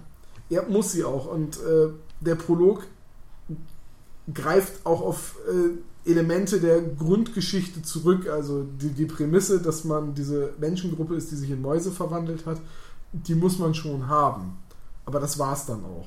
Man kann sie sonst auch losgelöst spielen. Also hier und da wird man vermutlich Gefahr laufen, dass man irgendwo so einen Spoiler in der Geschichte wiederfindet, dass irgendwie erzählt wird, das haben wir Ja. damals erlebt. Ja, aber die wenigsten Erinnert werden das ja spielen, bevor sie das Grundspiel durchgespielt haben. Aber man muss dazu sagen, Herz des Glirn geht davon aus, dass man die Geschichte aus Trauer und Erinnerung kennt, durchgespielt hat. Genau. So, sonst, sonst nimmt man sich halt ein paar Dinge vorweg. Was uns jetzt auch passiert ist mit äh, der zweiten Erweiterung, als wir die angespielt haben für den Podcast jetzt, dass uns da schon Dinge von Herz des Glirn äh, vorausgenommen wurden. Naja. Aber dass man den Bösewicht am Ende besiegt in einem Märchen. das ist wohl kein Spoiler, wenn man Nee. davon Nee. ausgeht. Und wir wissen auch nicht, was passiert ist. Vielleicht ist er ja auch entkommen und taucht irgendwann wieder auf. Das wissen wir halt noch nicht. Wir wissen nur, dass man über ihn triumphiert hat. genau. Damit kommen wir dann noch zur zweiten Erweiterung, die äh, vom letzten Jahr, 2014. Äh, Geschichten aus dem Dunkelwald. Genau. Und das ist, was man so bei Arkham Horror eine volle Erweiterung nennen würde, weil der Ja. Karton ist halt genauso groß wie das Grundspiel. Also ich möchte mal einmal auf den äh, voluminösen Umfang äh, der Kapitelbände hinaus. Also ich würde behaupten, ähm, Trauer und Erinnerung ist äh, doch etwas dicker als noch Herz des Glirms. Ja, es sind auch ein ist paar das, Kapitel mehr. Ist das dünnste, wobei anscheinend ja in Herz des Glirms dann längere Kapitel zu finden sind. Ich meine, Ja, anstatt sechs Die äh, beiden- sind es mit einem anderen elf Ja. äh, Szenarien. die beiden, die wir da gespielt hatten, waren auch länger von der Ja. Spieldauer her. Ähm, und dann kommt äh, das dritte dazu. Und da würde ich behaupten, es ist so dick wie die ersten beiden zusammen. Ja, sieht Ja, so aus. das hat so ungefähr den Umfang vom Freebooters Fate Regelwerk, um es mal in Relation mit dem Genau. Tabletop Wie viele Kapitel haben wir da eigentlich? Ich glaube auch 13 oder so. Ich schaue mal eben nach. Äh, da fängt es nicht an. Das sind doch recht lang, diese Kapitel, ne? Zehn, 10, gut. Zehn sogar. genau. 10 recht lange Kapitel aber. Wobei ja, wir mit auch- vielen Sonderregeln. Genau, wobei wir hier auch schon festgestellt haben, dass zumindest bei einem Kapitel, weiter sind wir noch nicht gekommen. Wir, haben, wir blättern das natürlich nicht einmal komplett durch und schauen uns jede kleine Spitzfindigkeit an, die man schon so finden kann. Sondern wir freuen uns drauf, wenn wir dann drauf stoßen. Hätten wir natürlich für diesen Test machen können, aber wir wollten uns halt nicht die Geschichte verderben, weil die Genau. so gut ist. Und ähm, aber wir haben hier in diesem Buch schon festgestellt, dass ein nachfolgendes Kapitel davon abhängig ist, was im davor, also was davor geschehen ist. Sagen wir mal, Zumindest Elemente daraus. ja, Genau. sagen wir mal so, Also- je nach Ausgang eines Kapitels kann es sein, dass man an einer anderen Stelle in der Geschichte fortfährt. Genau, also es war jetzt so, wir haben Kapitel 1 gespielt und in Kapitel 2 hieß es, dass wenn sie das und das gemacht haben, spielen sie Teil A. Und wenn sie das und das gemacht haben, spielen sie Teil B. Ja. Was quasi so ein Kampagnenspiel ermöglicht, was einem aber halt auch eigentlich unterschiedliche Varianten liefert. Ähm, je, äh, teilweise zum Beispiel in dem Kapitel war es jetzt auch stark unterschiedlich, welche Räume man sieht, je nachdem, welche Charaktere man dabei hat. Also äh, mit Geschichten aus dem Dunkelwald wird das Spiel noch variabler als das Grundspiel. Die Geschichte ist nicht mehr ganz so linear erzählt, weil es halt eben diese Abzweigungen gibt, weil es noch mehr optionale äh, Züge gibt. Genau. Christine, willst du noch einmal gucken, was alles dazu kommt? Ähm, drauf, oder ja, hast du das das, da drin? das kann ich dir bestimmt gleich sagen. Bestimmt auch Generell möchte ich aber auch einmal gesagt haben, dass hier tatsächlich noch einiges an Regeln dazu kommt. Das war das, was wir vorhin schon mal angesprochen haben. Ähm, hier steht jetzt alles in einem Heft. In dem Grundspiel sind es zwei unterschiedliche Hefte. Regeln und Kampagnen. Genau, also hier sind einmal die ersten acht Seiten sind nochmal neue Regeln beziehungsweise Dinge, auf die nochmal hingewiesen werden soll. Ähm, ja. Was ist dazugekommen? Und zwar hätten wir drei neue Helden. Wovon nicht alle, kann man das sagen? Du weißt, worauf ich hinaus will. Das sind nicht alles Mäuse. sind nicht alles Mäuse. Regeltechnisch zählen sie als Mäuse. Ja. Genau, aber es sind nicht alles Mäuse. Dann hätten wir 23 neue Gegnerfiguren. Dann nochmal acht doppelseitige Spielplanteile. Und jede Menge neue Fähigkeiten und Suchkarten. Suchkarten, also Gegenstände, Genau. Ausrüstungsgegenstände und anderes. Und durch diese Erweiterung kriegt man sogar nochmal zusätzliche fünf Würfel dazu. Ja, Die das, nochmal drin. was das Spiel am Tisch mit zehn Würfeln recht angenehm macht, weil man immer Genau. welche zur Hand hat. Auch hier nochmal drei Stanzbögen mit drin. Also viele, viele neue Marker. Ich stelle gerade fest, ich glaube, ich habe beim Grundspiel äh, mich beim Preis ein bisschen verrafft. Oh, Also zumindest auf der Heidelberger Seite selbst wird er mit ungefähr 60 Euro angegeben, aber ich meine, dass ich weniger bezahlt habe. Ich suche jetzt mal bei einem Warenhaus. Ja, ja, nee. Also die, der Heidelberger Preis stimmt nicht ganz mit der Einzelhandel Einzelhandelsrealität überein, äh, denn da kostet es tatsächlich nur so ungefähr 40 Euro. genau. So, und eine große Besonderheit möchte ich schon mal aus dem Buch 3 vorwegnehmen. Und zwar haben wir uns vorher in den anderen beiden Büchern immer auf zwei Ebenen befunden. Wir hatten so die Oberfläche, also die Küche, ein Speisesaal, Was für Zimmer man so im Schloss findet. genau, der Burghof, das ist jetzt zwar nicht ein Zimmer, Ja, aber ja, zum Schloss. und die Ebene darunter. Also Kanalisation, Tunnel, Tunnel, Ölen. Tunnel, Noch mehr Tunnel. genau das. Und mit Geschichten aus dem Dunkelwald kommt eine dritte Ebene hinzu. Hm, Der Baum. Genau, und Der zwar Oberwald. oberhalb nochmal des Ganzen. Ja. Dementsprechend gibt es nämlich auch zwei große Marker, die einen großen Baum darstellen. Die über zwei Spielplanfelder, also Spielplatten, rüberragen. Und damit quasi zu einem großen Raum die verbinden. Genau. Hm. Aber worum geht's überhaupt? Ja, auch da wollen wir natürlich nicht zu viel von der Geschichte verraten. Vor allem, wie sie ausgeht, wissen wir selber noch nicht.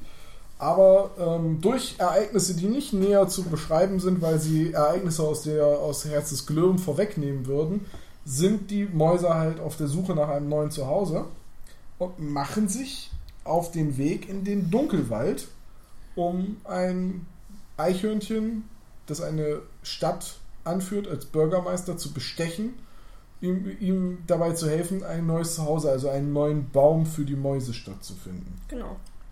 Und was da dann im Einzelnen passiert, äh, Im besten Fall natürlich eine Eiche. ja, wie sich die Geschichte da weiterentwickelt, das nehmen wir jetzt mal nicht voraus. Wissen wir selbst aber auch noch nicht. Richtig. Also zum Großteil wissen wir es noch nicht. Man lernt relativ schnell die neuen Charaktere kennen. Also wir haben jetzt die ersten Szenarien gespielt und haben schon alle drei Haben alle dabei. kennengelernt, Ja. können alle drei mitnehmen. Ähm, da kann man, ich glaube, das kann man ruhig verraten, wer dazukommt. Also man kriegt jetzt erstmals halt nicht Mäuse dazu, nämlich eine Spitzmaus, die nicht zu den Mäusen zählt. Ich habe es gegoogelt. Sondern zu den Maulwürfen. Ja, ist näher verwandt mit dem Maulwurf als mit jeder Mausgattung. Ähm, ein Gecko, der sich halt sehr gut im Wald auskennt, ist so ein Fährtensucher. Und eine Maus, Ansel, den Wächter. Ich weiß aber nicht, ob man ihn Ansel oder Ansel ausspricht. Wie man möchte. Ja, denn der Punkt ist ja, die Namen sind ja für die deutsche Fassung geändert worden. Also Mhm. Finger heißt im Englischen halt Filch und Rex heißt Guck mich nicht an, ich weiß er es heißt nicht. nicht Rex, es war irgendwas mit N. Also die Namen sind, bis auf Colin und Tilda sind, sind, und Lily sind, glaube ich, die Namen alle ein bisschen abgeändert. Und dementsprechend weiß ich jetzt nicht, wie die Charaktere im Original heißen. Vielleicht heißen sie nicht unbedingt Jakob, Ditti und Ansel oder Ansel.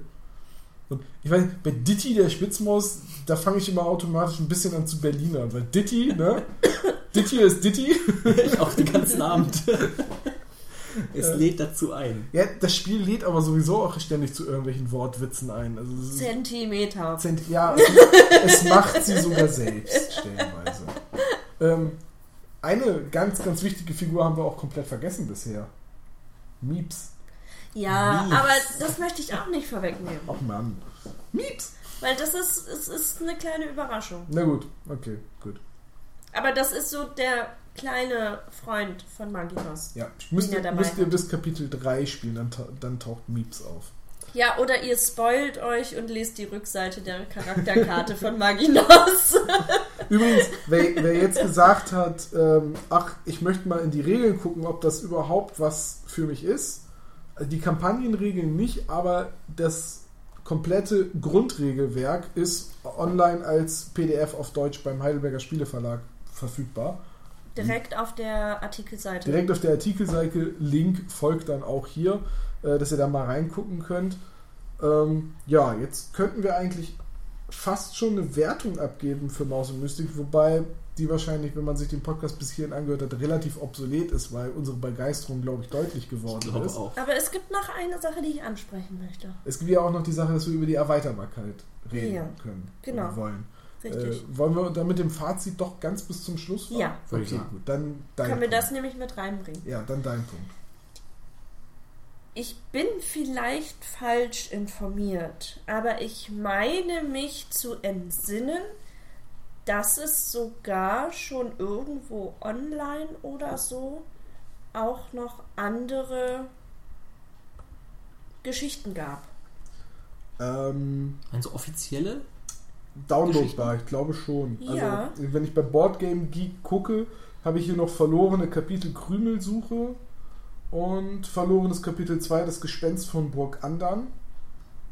Und ja, also es gibt mindestens noch zwei verlorene Kapitel zu dem Spiel und es gibt, glaube ich, auch schon Fan-Erweiterungen. Aber da habe ich noch nicht gesucht, weil ich bin ja mit den offiziellen noch beschäftigt. Genau. Ja. Ah ja, es gibt äh, die englischen Lost Chapters. Da weiß ich jetzt nicht, ob es deutsche Übersetzungen gibt. Es gibt auf jeden Fall deutsche Titel. Müsste man mal googeln. Hätte ich an der Stelle eigentlich schon mal machen können. Hat euch den falschen Verlag angeklickt. Egal. Also es gibt Genau. auch das, noch weitere Kapitel. Das wollte ich nochmal gesagt haben. Ja. Dann reden wir doch mal über Fanfiction. Also jetzt nichts mit Mäusesex, Wäre auch möglich. Ja, nein. Es wird zwar an, eine Liebelei unter den Charakteren wird zwar so ein bisschen angedeutet. Echt? Ja. Der Meinung bin ich auch nicht. Doch, also Colin wird schon mal das ein oder andere Mal rotbäckig, wenn da eine, eine ganz bestimmte Maus mit ihm. Rex? Lilly. Ja, Rex. Der alte Schmied seines Vaters, genau. Ja, Ne? I swing many ways. Ne? Nein, ähm, doch, das wird schon ein bisschen angedeutet. Ja. Ja, so ein bisschen. Die Tochter der Bürgermeisterin? So, so kindgerecht halt. Ja, kindgerecht halt. Ja, natürlich. So, so Disney-Romanzen-mäßig. Ja? Halt, so. Ich finde dich toll. Ja, so ungefähr so. Aber das muss doch gesungen werden. Ja. so, so, wie, so wie die beiden Eichhörnchen in Merlin und Mim. In was? Du wirst doch wohl den Disney-Film über Merlin gesehen haben, oder? Merlin und Mit dem Mim? jungen König Artus? Das ist doch ein Disney-Film. Der läuft heutzutage noch ständig. Ich sepp da immer wieder mal dran vorbei. Also den Film Merlin kenne ich, glaube ich. Den Zeichentrickfilm mit Merlin. ja, mit dem kleinen blonden Jungen, der sein Wer ist Mim? Die Hexe.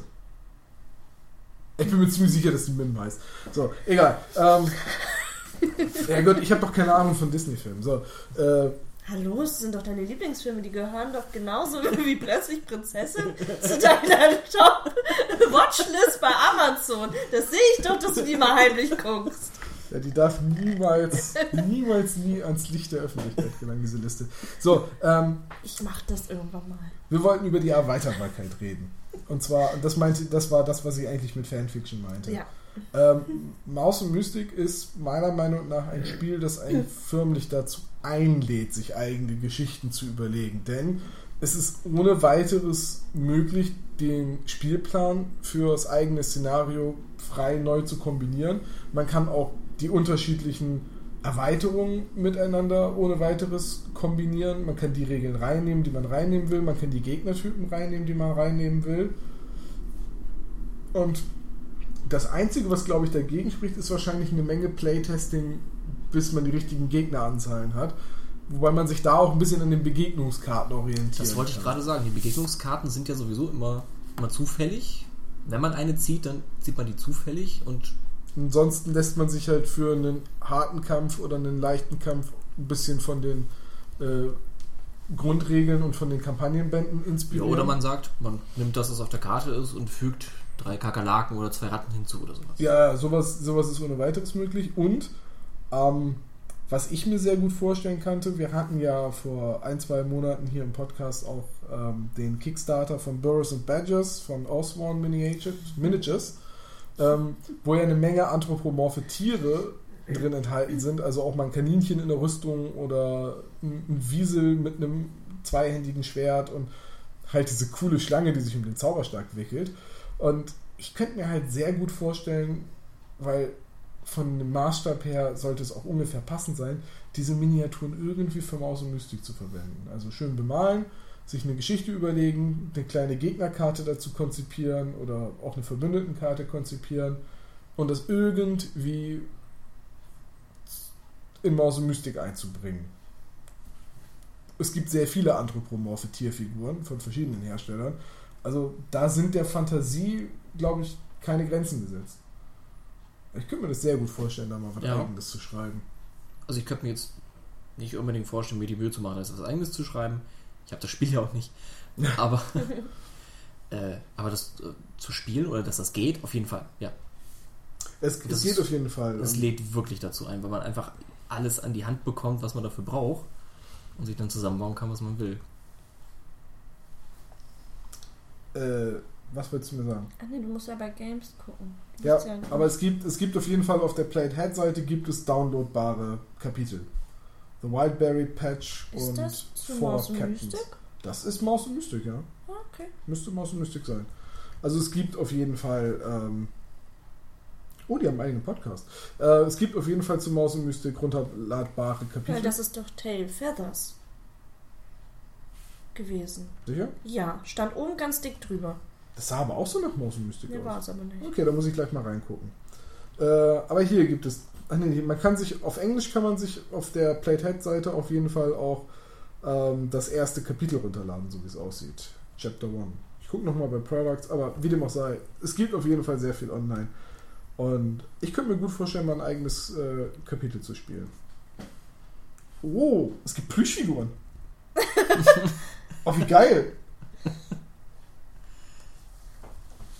Ey, wie geil. Es gibt von zwei Charakteren Plüschfiguren. Wie cool. Von welchen? Ich kann es von hier aus nicht sehen. Von Lily und Colin. Halt von den beiden, die auch die Romanze miteinander haben. Dann kann man die Mäuse immer so vorne mit dem Kopf so. aneinander stupsen. Und du wunderst dich, wenn wir. Sie haben nichts gesehen. Nein, Sir, ich habe nicht gesehen, dass Sie gerade mit Ihren Puppen gespielt haben.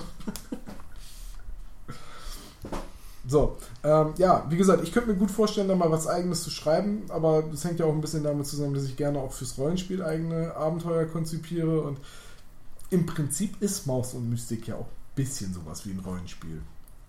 Ganz bisschen. Was hast du jetzt angeklickt? Der Maus und Mystic Painting Ach ja, Guide. stimmt. Es gibt einen Painting Guide, den hatte ich irgendwann schon mal gesehen, aber da war ich mit den Figuren schon fertig. Äh, ja, es gibt einen Painting Guide, halt auch für Leute, die nicht so geübt sind, was das Bemalen angeht, ähm, wo jemand sehr gut erklärt, wie er die einzelnen Figuren bemalt und wie er sich von den großen, also bei der Spinne und dem Hundertfüßer halt auch von echten Tieren inspirieren lassen. Habe ich auch gemacht. Ja, ich, äh, ich werde ihn hier einfach auch mal verlinken. Ich packe hier einfach alles. Ich verlinke euch das Internet unter so. Auch das Ende. Ja, das Ende vom Internet, ne? Wo man, wo man auf den Endgegner trifft. So, ähm, ja. Jetzt haben wir auch über die Erweiterbarkeit geredet. Kommen wir zu dem ziemlich überflüssigen Fazit. Wer will anfangen? Ich fange gerne an. Wer fang du an? Also es ist wirklich eins meiner Lieblingsspiele. Seitdem wir das... Wo haben wir es das erste Mal gesehen? Auf den namenlosen Tagen in Sieke. Stimmt. Also hier nochmal Werbung für die namenlosen Tage in Sieke. Verlinke ich euch. Die zweimal im Jahr stattfinden. Ähm, da haben wir das das erste Mal gesehen und ich glaube, da waren wir schon gleich fasziniert. Also wir fanden es total süß, die Ich, Idee. ihr, ihr kamt auch hierher und dann also wieder zurück und habt auch sofort davon erzählt. Ja. Ja. Also es hat uns von Anfang an begeistert. Ähm, wir spielen es gerne. Man muss aber auch dazu sagen, dass der Aufbau eines Spiels fast nicht unbedingt für, also für das Spielen eines einzelnen Kapitels fast schon nicht sich lohnt. Also es ist schon ein bisschen aufwendiger, das aufzubauen, vorzubereiten, bei den ganzen Markern die richtigen Marker zu finden, die man braucht. Es Ja. geht. Mit ein bisschen Übung wird es ein bisschen schneller. Ja. Wie ihr schon gemerkt habt, mache ich das meistens, deswegen kenne ich die Hefte auch so gut. ähm, nein, aber es ist dennoch ein, ein super Spiel, was, was wir gerne spielen. Das habe ich jetzt zum fünften Mal, glaube ich, gesagt. Aber es gibt hier und da so ein paar Regelkniffe, wo man ein bisschen um die Ecke denken muss, um sie zu verstehen. Also wir hatten jetzt gerade heute nochmal beim Spielen wieder so eine Regel, da kommt eine neue Initiativkarte für eine Maus. Also eine bestehende Initiativkarte wird laut Regeln ersetzt.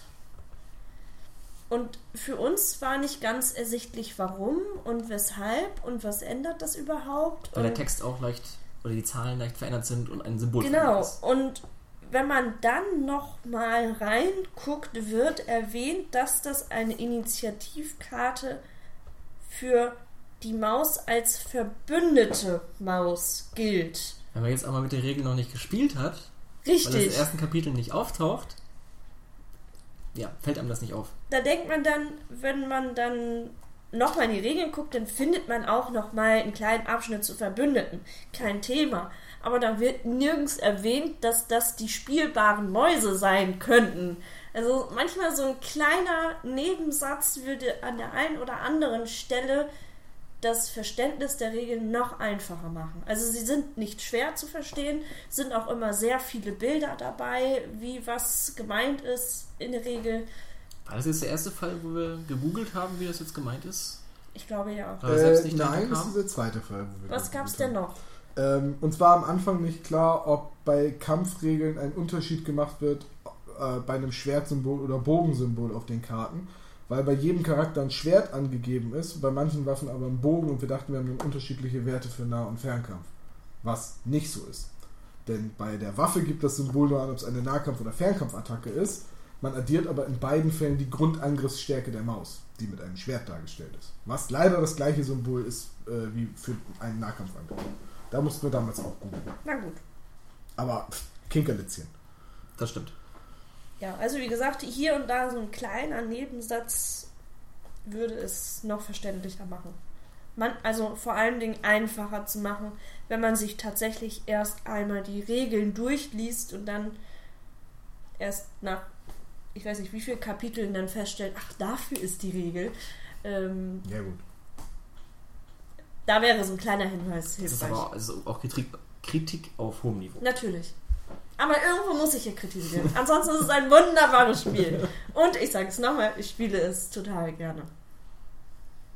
Ich glaube, ich baue so einen Counter ein. äh, ja, willst du oder soll ich?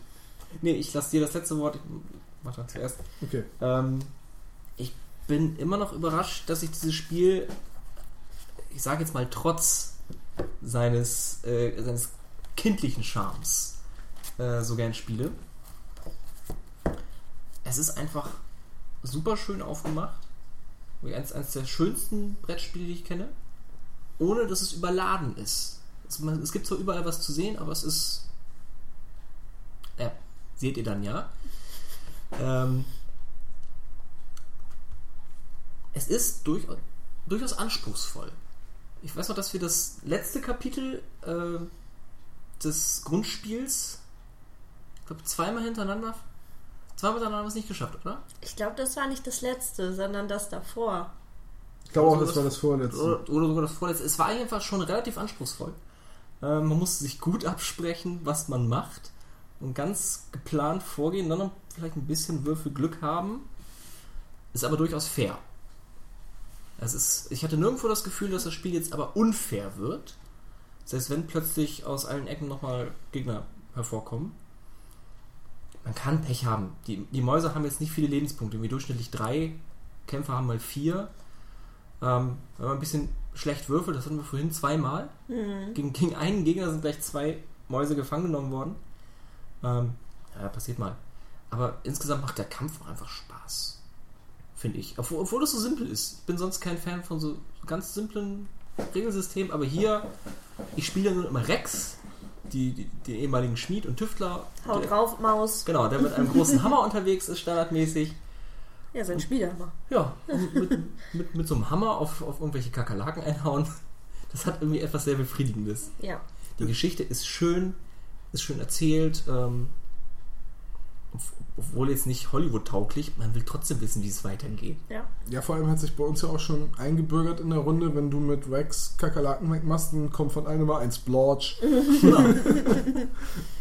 Kakerlaken sind immer an einem Treffer weg, aber ich mache die dann mal mit, mit vier weg, wo ein, wo ein Treffer gereicht hätte. Das, macht, das ist irgendwie einfach befriedigend, das macht Spaß. ja, und es hat es sich so angebürgert, dass man, äh, die meisten von uns zumindest, wie immer die gleiche Maus spielen. Schon von vornherein klar ist, ich spiele Rex, du spielst Finger. Äh, du spielst Finger und Christine Meist Maginos. meistens Maginos, stimmt, ja. Ja. Den Fernkämpfer. Den magischen Fernkämpfer. Hm. Mit Mieps. Also die drei Mäuse sind meistens dabei und bei der vierten, Da, fünften da Maus wechseln wir eventuell. immer so ein bisschen durch. ja, da variieren wir mal. Manchmal war Tilda dabei, damit wir heilen können. Manchmal haben wir einen Schützen dabei. Manchmal nehmen wir Colin mit. Das finde ich aber auch so schön. Es ist egal, wie man mitnimmt. Es ist machbar. Man geht halt nur anders ran. Wir hatten heute keine Heiler dabei. Hat es ein bisschen schwieriger gemacht. Da hat sich dann sogar Finger Erste Hilfe gekauft. Gut, habe ich dann nicht mehr benutzt, aber ich habe es mir geholt. Weil wir heilendes Das Wasser gefunden haben. Ja gut. Halt dann Das wieder- wussten wir aber auch nicht vorher. Nee, es macht sich aber auch keiner mehr Sorgen, dass wir sagen, oh, oh, wir gehen da ohne Heiler rein. Werden wir das wohl überleben? Es ist immer ein angenehmer Abend. und Es dauert ja nun wirklich oh, zwei Stunden. Je nach Kapitellänge, ne? Aber zwei Stunden sind wir durchschnittlich dabei, oder? Ja, es ist doch ein längeres Spiel. Reine, reine Spielzeit. Ja. Es ist ein längeres Spiel. Das Wir haben selten, selten zwei am Abend gespielt. Haben wir aber auch schon. Haben wir gemacht, aber selten. Ich habe sogar mal drei in Folge gespielt. Weil wenn Da es schon, war mal- ich- wenn da war es- ich nicht bei. wenn es schon einmal aufgebaut ist, Also Ja. 60 bis 90 Minuten. das ist so die Angabe auf dem Karton, wo wir Genau. wissen, dass die Verlage da immer lügen. Das Sagen wir, kommt, sie irren sich. das kommt dann auch ein bisschen drauf an, wie man spielt. Also, Ja, klar. Wenn man die Regeln gut kennt, wir müssen ja ab und zu auch mal Sonderregeln nochmal nachschlagen. Da? Also es ist kein Spiel, das ich spiele, weil ich, weil ich unbedingt gewinnen will. nee. Sondern Man möchte wissen, wie es weitergeht. weil ich wissen, wie es weitergeht. Man hat einen, man hat einen lustigen, jetzt eher ruhigen Abend. Ja, es wird jetzt nicht ganz aufgeregt gewürfelt und es wird laut geschrien am Tisch oder sowas. Man spielt ja sowieso zusammen. Ähm, es macht einfach, es macht einfach Laune. Ja, das ist halt das Schöne. Man gewinnt und verliert halt gemeinsam. Ja. Jedes Spiel ist anders. Ich versuche auch Rex immer mal wieder mal eine andere Fähigkeit zu geben. In letzter Zeit habe ich ihn defensiv gespielt. Früher habe ich ihn immer mit solch recht offensiven Fähigkeiten gespielt. Es geht beides. Es ist total egal, was man macht. Ähm, es spielt sich halt ein bisschen anders. Aber im Prinzip geht man einfach auf den Gegner zu und haut ihn mit dem Hammer. Für Rex jetzt. Ja. Ja. Schönes Spiel spiele ich immer gern und ich freue mich wirklich sehr drauf, äh, diese beiden Erweiterungen, die wir nun beide nur angespielt haben, noch zu Ende zu spielen. Ich auch. Auf jeden Fall. Ja, also Maus und Mystik ist auch von mir ein Spiel, oder für mich ein Spiel, das ich unglaublich gerne spiele, wo ich auch eine absolute Empfehlung für abgebe, das, ich sag mal, kindliche Setting mit gute Nachtgeschichte, die von Papa Maus, Baby Maus erzählt wird und den Charakteren, das ist vielleicht nicht so jedermanns Sache. Es ist auch nicht das Spiel für knallharte Strategen, die sowas wie ein Twilight Imperium oder ein Eclipse mögen. Ähm, es ist für mich eine schöne Alternative zu Decent.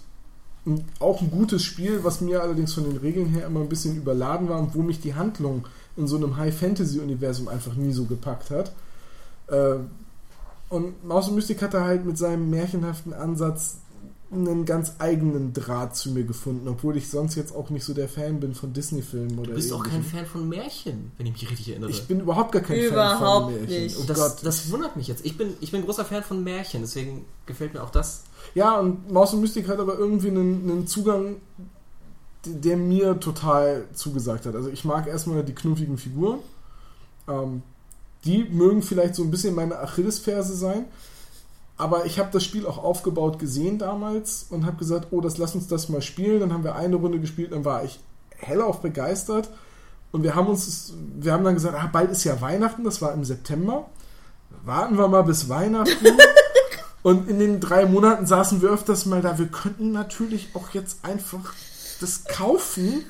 Und wir finden schon, ach nein, lass mal ruhig bis Weihnachten warten. Also das waren drei unruhige Monate, weil uns das Spiel so gut gefallen hat. Aber wir haben es im Endeffekt zwei Wochen früher gekriegt, weil du es am 10.12. zum Geburtstag bekommen hast.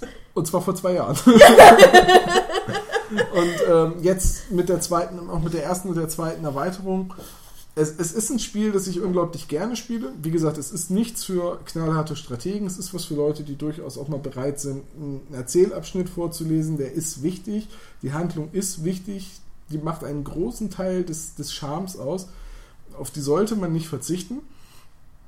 Ähm, aber ansonsten kann ich nur sagen, kauft es oder spielt es zumindest Probe. Die Figuren sind, sind hübsch, die Regeln sind schnell gelesen, es macht wirklich Spaß.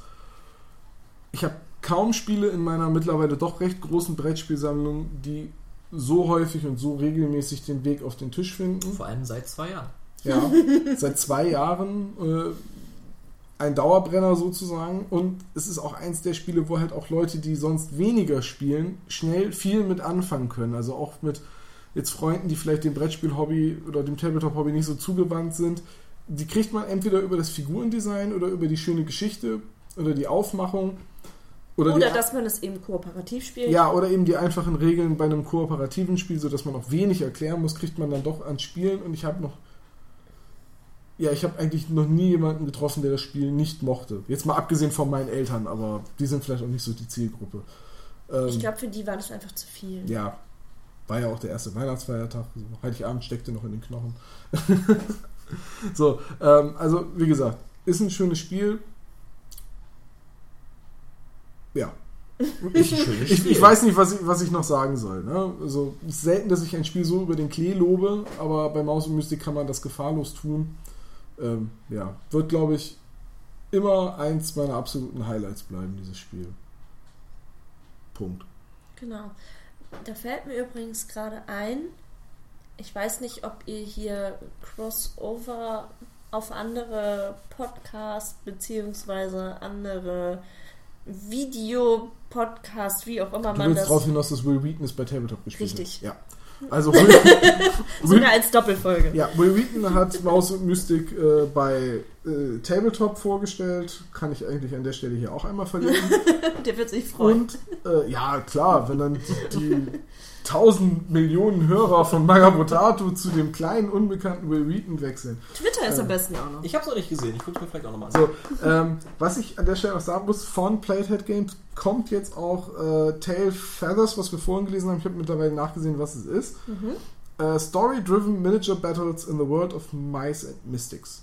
Ah, Also quasi eine Erweiterung, beziehungsweise ein eigenständiges Spiel, eine eigene Kampagne, wo es halt auch äh, Mäuse gibt, die auf Vögeln reiten. daher kommen die Miniaturen, die ihr bei Magabotato schon vorgestellt habt. Ja, da haben wir vor einer ganzen Weile mal drüber geredet, dass da Greens aufgetaucht sind Genau. von Mäusen, die auf Vögeln reiten und die sind für Tailfeathers. Und äh, steht extra drin, es gibt Karten, die mit dem Grundspiel Maus und Mystik kombinierbar sind. Also sobald es da eine Übersetzung gibt, weil ich den Kram jetzt eh auf Deutsch habe, findet das garantiert den Weg zu mir und dann gibt es dazu auch bei uns was. Ja. Ähm, ja, wi- wirklich. Also bei Maus und Mystik kann ich wirklich sagen, selten hat mich ein Brettspiel so begeistert. Ja, dann äh, danke ich euch beiden, dass ihr die Zeit gefunden habt und euch die Zeit genommen habt. Immer gerne. Ne? Tommy, dich habe ich unter dem Format Maus und Mystik hergelockt und ich habe nicht gelogen. und ähm, ja, damit bleiben dann dieses Jahr eigentlich nur noch zwei reguläre Folgen unseres Podcasts. Wir melden uns am 20.12. nochmal mit einer regulären Themenfolge zurück. Und am 30.12., das ist dann ein Tag, bevor ihr euch so richtig die Kante gebt, ähm, sind wir mit dem Jahresabschluss zurück, wo wir momentan planen, dass wir alle nochmal so ein bisschen einen kleinen Rückblick auf das Jahr 2015 machen in Sachen Hobby. Ja. Kannst du schon verraten, worum es um den Podcast vom 20. geht? Hm, das mache ich ja mittlerweile relativ ungern, weil bisher jedes Mal, wenn ich das gemacht habe, habe ich es gejinxt und dann ist irgendwas dazwischen gekommen. Aber ich sag mal so, es geht um ein Rollenspiel ähnliches Tabletop, wo ein Magier die zentrale Rolle in der eigenen Fraktion spielt. Oh, ich weiß. W20 basierend in einer zugefrorenen Stadt, wo wir jetzt schon öfters mal über Miniaturen berichten. Ach ja Gott, es geht um Frostgrave.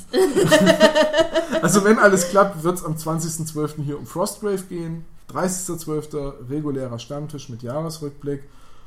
Und das war's dann auch schon wieder. Und dann Vielleicht hört man mich da ja auch. im Stammtisch. Ja, quatsch ich einfach mal zwischen. Ja, das, kann ja, das kommt ja öfters mal.